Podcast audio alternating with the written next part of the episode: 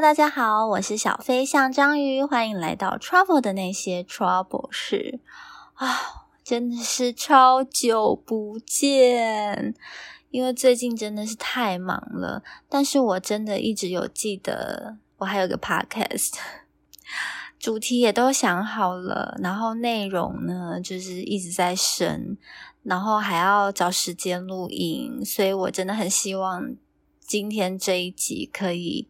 就是尽快的上线，但我不知道我会什么时候才上这样子。对，那我想就是前面叙旧部分就尽快跳过。我今天这一集的主题呢，是跟之前缅甸一样，是一个国家的主题，就是再不去就来不及了啦。齿轮开始转动的古。吧，没错，我今天要分享的就是我在古巴的旅行经验。那因为我跟我姐她是去了古巴六天的时间，所以这一集呢，嗯，或者是说这个系列，因为我也不确定会有几集，目前。看起来可能还是会有三集，但其实我只去了六天。但是因为有很多主题可以说，所以基本上我应该还是会做三集。那如果是我 FB 的朋友的话呢，建议你可以跳过啦，直接去看文章就好了。我就是有把之前的文章拿来参考，为什么呢？因为。通常我会把它做成三集的，或是做成一集的地点的这一种旅行经验，代表我之前一定有详细记录，不然我不敢拿出来。因为我之前也有想要讲秘鲁的，就有去马丘比丘啊这么特别地方，还有滴滴开卡湖，可是因为我没有记录，所以基本上我就不敢不敢想说我要做这个主题。我怕我自己忘了一干二净，还在考虑啦。之后有有空再说就好了。那反正就是，如果古巴这一集有我 FB 的朋友直接去看我的文章，你搜寻古巴就会有七篇，就是七篇都是在讲我在古巴的所见所闻。那在开始之前，一样先跟大家做个说明，就是这个频道所分享的事情都是真实发生在我或者是同行旅伴身上的事，但是因为有一些经验年代久远，所以在细节上可能记得不是那么清楚，尤其是这几集古巴，我编排了一下主题，真的是离不开政治、历史人物这些东西，真的没办法，所以如果资讯不是很正确的话，就请见谅，也欢迎留言纠正我。那如果真的需要截取我这当中的一些资讯，或者是疫情开放后要到那些地方旅行，在那之前一定要先核实哦。那么我们就进入到再不去就来不及了啦！齿轮已经开始转动的古巴，待会见。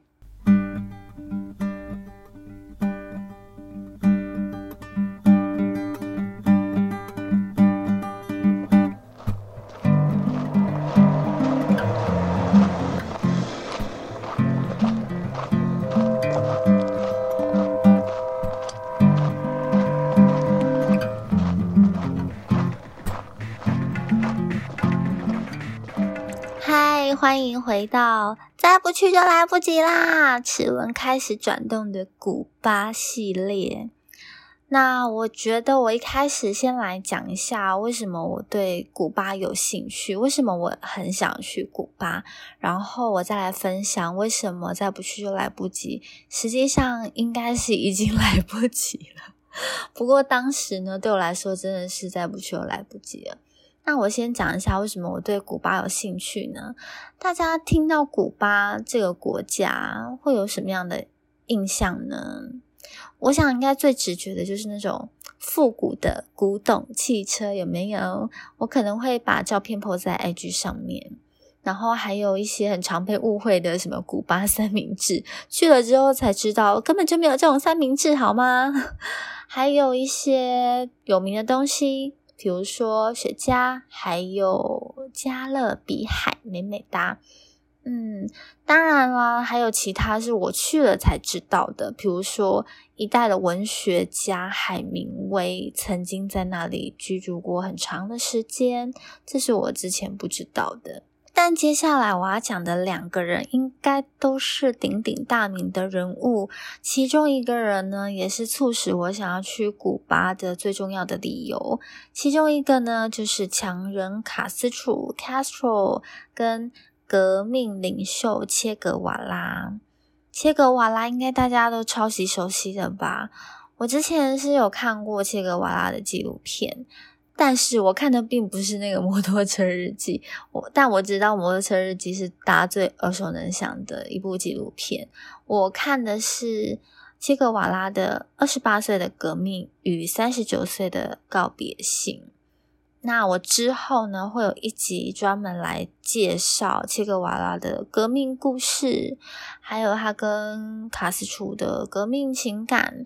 那因为我想要了解这个人，还有那个时代的故事，所以我就是一心一意的很想要去古巴。那为什么再不去就来不及了呢？这就是要牵扯到那个政治的部分了。因为美国跟古巴呢断交超过五十年哦，嗯，在二零一四年底。到二零一五年初才有开始慢慢恢复建交的迹象，所以呢，其实在这五十几年间，跟美国断交犹如跟外界隔绝一样，什么资讯化、都市化这些 万恶的资本主义都进不到古巴，所以古巴最常被形容的一句话就是。时光仿佛凝结在五十年前，所以这一次呢，其实小飞象张宇呢是要带大家走进凝结的时光，一起探索这个古巴神秘的风貌。然后我就约我姐去了。说到我姐是很猛，为什么我们会去到古巴？是因为我当时正在加拿大打工度假。当时已经到了尾声了，所以我想说辞掉工作到回到台湾工作之前呢，真的很希望冲一波。那我姐也是啊，她在我打工度假这一整年，她都没有办法来找我。如果我要回台湾前，她再不来找我，之后可能就真的没有机会了。所以呢，她真的也是 我们决定要去古巴的时候，到她真的出现在加拿大。大概就只有三天的时间吧，三天超夸张吧？那个帮忙订机票的小姐就觉得太逼我了吧？你现在订，然后三天后要出票，到底是什么意思？然后就马上跟公司请假，然后请了三个星期，然后我们有六天去古巴，其他时间我就带他在加拿大东岸晃晃这样子。总之呢，他就到加拿大来找我了。那因为之前出国玩。都是他帮我出钱的，我姐真的很好。但是请他不要再问我姐说有没有缺妹妹，她现在已经结婚生子了，她现在不缺妹妹，她现在缺钱，所以基本上就不要再问他了。那当然，我是一个怎么说饮水思源的人，所以那时候我在加拿大赚的一些加币呢，我就跟他说：“你不用带钱来，你付了机票就好了。”我就把加币拿去，然后就带他去。古巴挥霍，那我们就去到古巴嘛。其实我刚才讲了那么多古巴的介绍，大家有没有觉得对古巴的印象就是很复古啦，很有历史感？结果我去古巴第一天的时候，就发现，哎，这个世界跟我想的不一样。他们跟美国是断交了，没错，但是他们跟加拿大还蛮 友好的哟。然后我去了第一天住的民宿，我就发现哇，就是其实蛮多加拿大人的。那就是有一组加拿大的情侣呢，他们就问我们说：“哎，那你们之后要去哪里玩啊？什么之类的？”那因为我刚才也说了，我是追寻着切格瓦拉而去的，所以我当然是要去就是鼎鼎有名的 Santa Clara。圣塔克拉拉这样，然后就跟他说了，哦，我要去那个地方，然后因为什么切格瓦啊什么之类的，然后他们就超级惊讶的，然后我也超惊讶，因为其实我感觉加拿大人好像把古巴当就是后花园一样，感觉他们应该很常来古巴玩吧，他们怎么会不知道这些景点？但他们真的不知道诶因为他说他们的朋友确实很多人来过古巴，可是他们只去加勒比海的观光景点。他们都是去享受古巴的海滩的，然后古巴有一个景点是非常非常有名的海滩，叫做什么 Varadero。不好意思，我不会念西班牙文，反正就是一个加勒比海，呃，也是离那个哈瓦那蛮近的一个地方，然后就是一个享受海滩的观光胜地。他说他们的朋友只去过那里，其他都没有去过，我真的傻眼。然后就想一想，说：“哇靠，这听起来是蛮像，就是外国人来到台湾，然后只去垦丁的意思。诶他们可能只知道垦丁，然后不知道其他地方。我觉得很傻眼，就是加拿大人怎么这样啊？然后那个海滩就是 Veradero，就是我们是，我们好像也有去啦。对，因为。我当时是没有要去海滩的，因为想说拜托，台湾的海超美的，我去什么加勒比海啊？然后所以我就没有要去。但是因为民宿的问题啊，就是没有办法让我多住一天，所以我只好被迫被区隔到其他地方去。我想说，哦，好啦，反正就是在去圣塔克拉拉之前，可以先去这个地方。那我跟我姐就真的就坐车去。那其实那边的海滩是真的蛮美的，我应该也会放在 IG 上面啦。那我听说那边去那边度假有一个玩法，就是你可以去五星级的酒店，然后里面它就是会有隔一个私人的海域，反正每一个五星级酒店呢的对面就是海嘛，你只要走下去就是海，然后里面会有无限量供应的饮品。那当然，大部分都是酒精呐，然后还有三餐跟就是对啊，就是我刚才讲，整片海域都是你的这样子，然后你就三天三夜都待里面这种玩法。但是呢，我先跟大家讲，那边的五星级大概都要再减个一两克啦，并没有真的那么的高级。不过因为我也没有走进去过，我们想说算了，不要把钱花在这好了。我就问我姐说。怎么样？要不要我撒大钱，我们进去享受一番？就不要住在什么奇怪度假小屋，就是其实也不是度假小屋，那边超多民宿的，然后都长得很美、很可爱，小巧可爱又显眼，非常的舒适。这样，但是我就问我姐说怎么样？我带你去享受啊？她说不用了，因为我们两个也不喝酒，然后对海也就是还好，因为我们也不会游泳。嗯，反正我们就去了公共的海域，然后就有看到男人与狗在那边跑步，不错啊，额外的风景这样子。对，这就是我对于就是古巴有名的海域的一些杂感吧。这这真的不是重点。好，我现在来讲一个很重要的东西，就是古董车。但是呢，讲古董车一定要讲到政治，所以我真的很抱歉。但是我保证不会很枯燥乏味，拜托听我讲。这样就是呢，其实我一下飞机是有一点失望，因为我以为就是那种古董车是满街跑，而且就是大家现在还在使用的。结果我一下去就是现代汽车。就觉得哈什么啊？但我后来有进哈瓦那市区嘛，所以就发现其实是真的，就是市区大街小巷真的是古董车到处跑，这样就是很拉风、很酷炫的那一种古董车。那其实我后来听民宿老板讲，那些车子是有分的，比如说就是有五零年代的美国车跟七零年代的苏联车。为什么会有这样子的一个区别呢？这边就我真的不得不讲古，好不好？让我讲一些古，因为顺便让大家知道一下那边车子为什么是这个状况。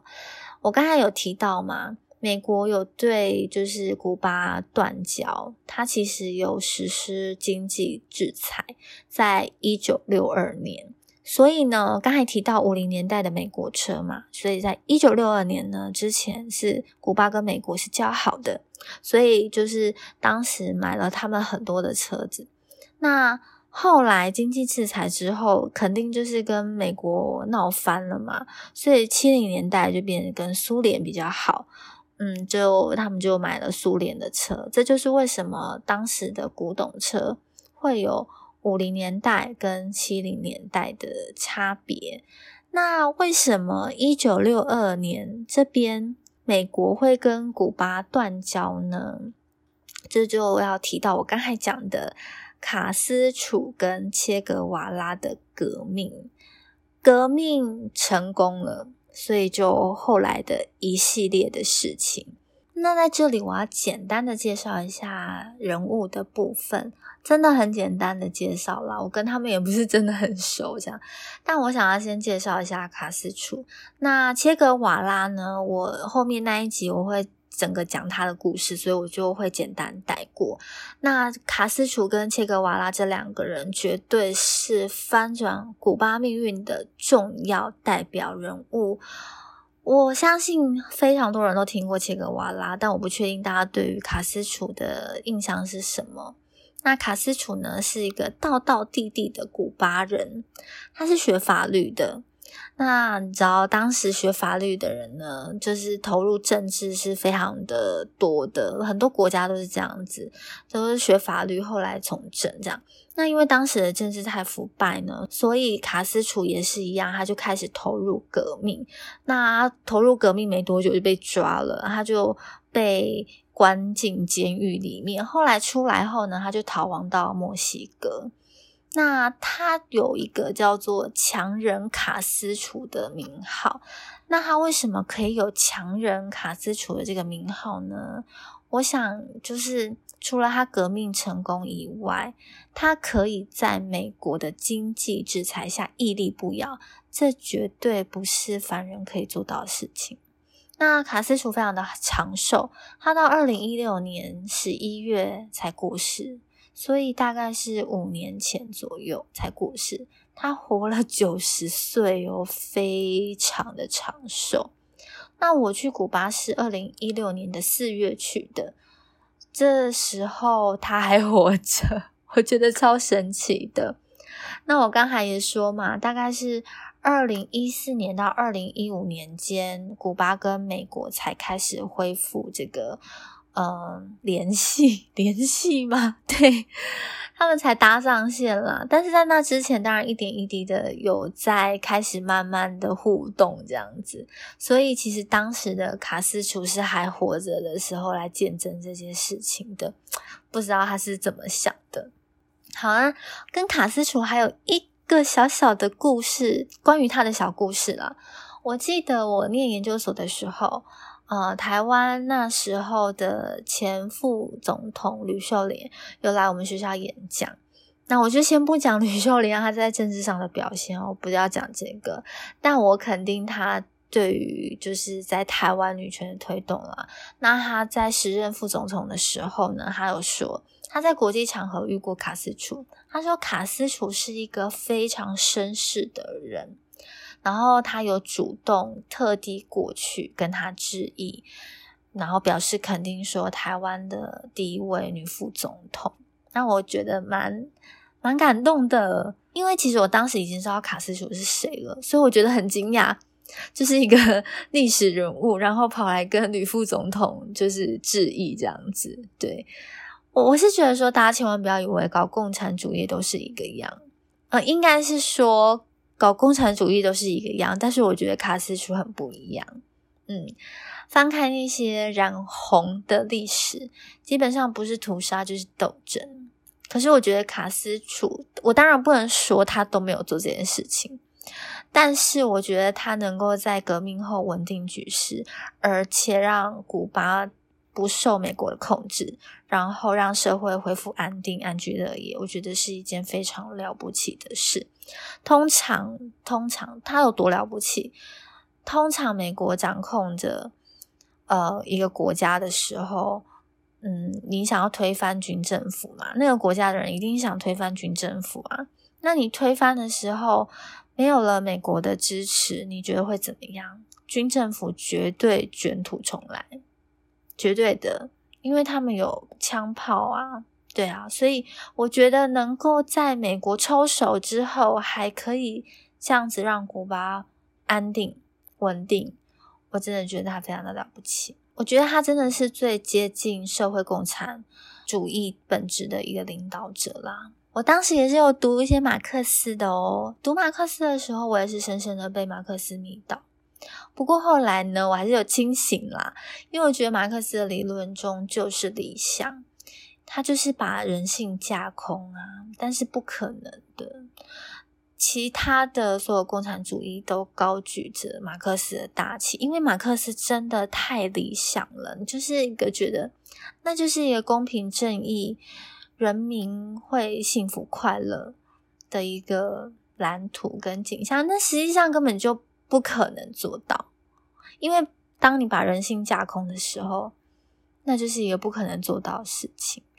所以我觉得很多人只是举着这个大旗，实际上只是在为自己的独裁找理由。那就不要说我到底投射了谁 这样子，哪一个国家这样子，很多共产的国家都是这样子的。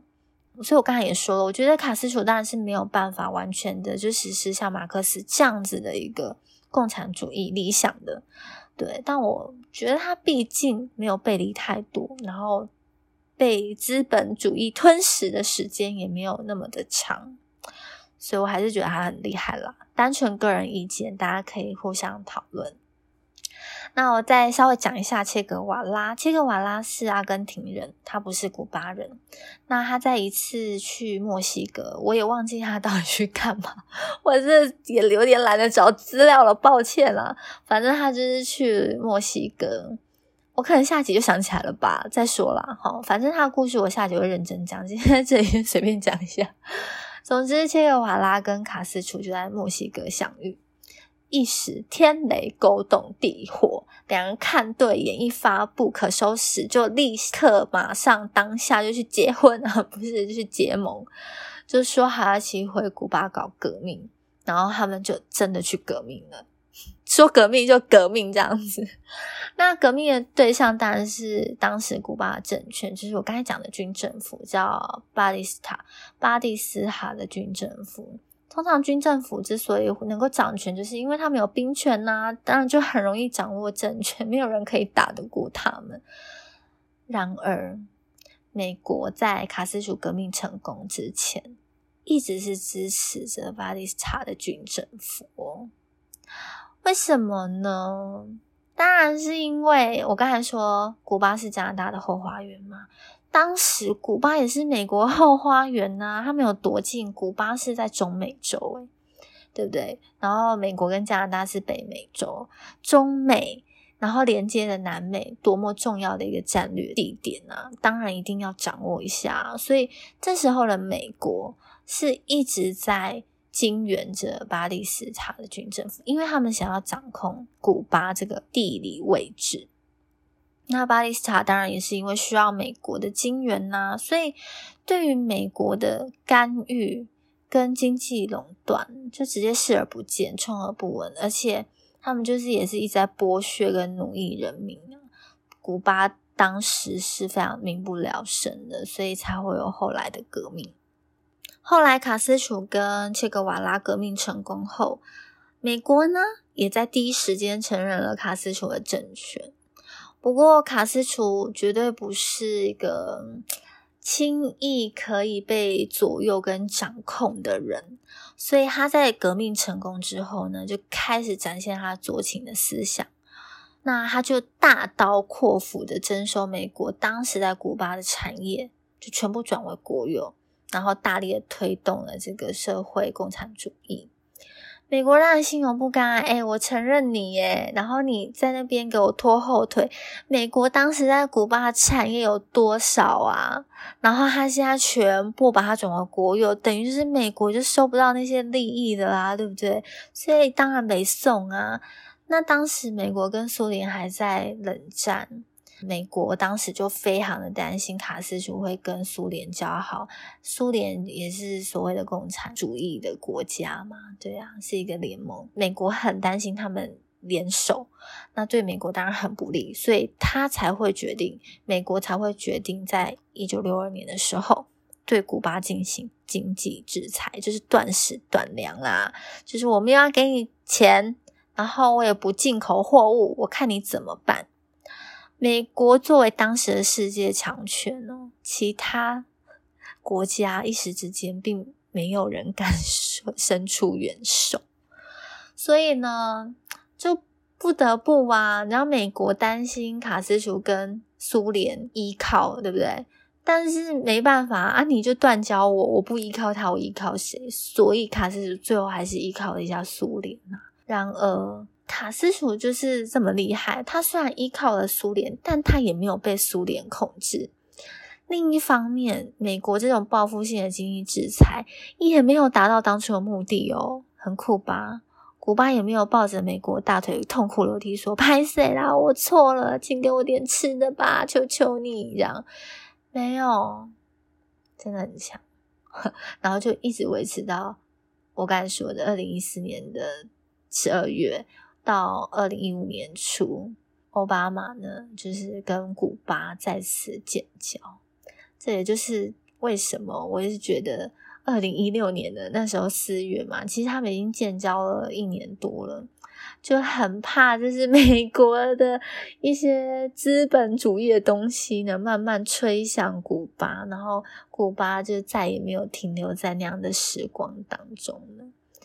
当然，我并不是说古巴不能改变，而是觉得说，哇，那样子的一个历史见证的场景，没有趁它还没有改变之前来，真的是太枉为我当时人在加拿大了。嗯。话说回来，我觉得古巴用这五十年的时间来证明自己是一个真正独立自主的国家。我不依靠谁，我不被谁掌控，这真的是一个很特别、很特别的国家。那说了这么多呢，我们就回来 古董车，终于回来古董车啦。那因为就之前跟美国断交嘛，所以物资都没有办法从美国到古巴，所以当然就没有办法接触到这些现代资讯商业产品啊，所以车子呢，当然就一直停留在那边。那我跟我姐呢，从那个刚才说那个海滩什么 Veradero 到 Santa Clara 的时候，因为我买不到车票，所以我们有跟两个英国女孩共乘，从就是。什么 Varadero 到圣塔克拉拉，我们是坐车去的，然后是坐那种现代车啦，不是古董车。那那个司机有稍微跟英国女孩聊天，这样子，他说其实当地人买车是需要透过政府的，嗯，所以他们是没有办法私人买卖的，但因为很贵，所以也会透过私人买卖。到底什么意思？那司机说不是黑市哦。我想说，嗯，那不是黑市，可是你买车又要经过政府，那你又私人买卖，那到底是什么意思？就我不知道。总而言之，反正应该就是上有政策，下有对策吧。我哇哇哇满在，就我我我也不敢问啊，就问了我也听不懂，因为。他们讲西班牙语比较多，所以就算那个司机跟英国女孩聊天，我也是有一点 没有很懂这样子。对，然后其实古董车嘛，它从五零年代跟七零年代一直到现在，耶，那他们真的是货真价实的到现在哦。当时的零件根本就买不到了，所以就是会有一些内装有改了。他们里面居然还有 iPad，有装 iPad 也很酷呢，平板呢，超酷的。对，然后所以那些古董车其实也跑不了长途啦，顶多在豪华市区这样子晃来晃去，很酷炫、拉风这样子，就在市区绕绕。对啊，从那时候到现在也。嗯，五四五年了嘛？对啊，好多年没去了，不知道就是经过四五年建交后的古巴有没有发生什么变化呢？那些古董车还在吗？不晓得。好啦，今天就到这边啦。那个资讯量好像有点太多了吼。但好像其实也没讲到什么，根本就没有在讲古巴玩的事情。有啦有啦有啦，就是海滩嘛，然后跟看到的古董车，顺便带一下他们的一些历史脉络。那下一集呢，我会讲两个大名鼎鼎的人物，就是一个就是我刚才讲的切格瓦拉，还有他的革命故事，以及我到了那边我才知道，原来我们的文学巨人海明威也在那里常住，所以我会稍微再讲一下海明威的故事。那今天就先到这里啦。如果什么想法，有欢迎留言给我，然后或是去 IG 留言给我都没有问题。那如果我有讲错什么的，都欢迎纠正，或者说你有觉得我不同意的，也可以来跟我辩论，没有问题，好不好？那今天就先这样子喽，我们下一集见，拜拜。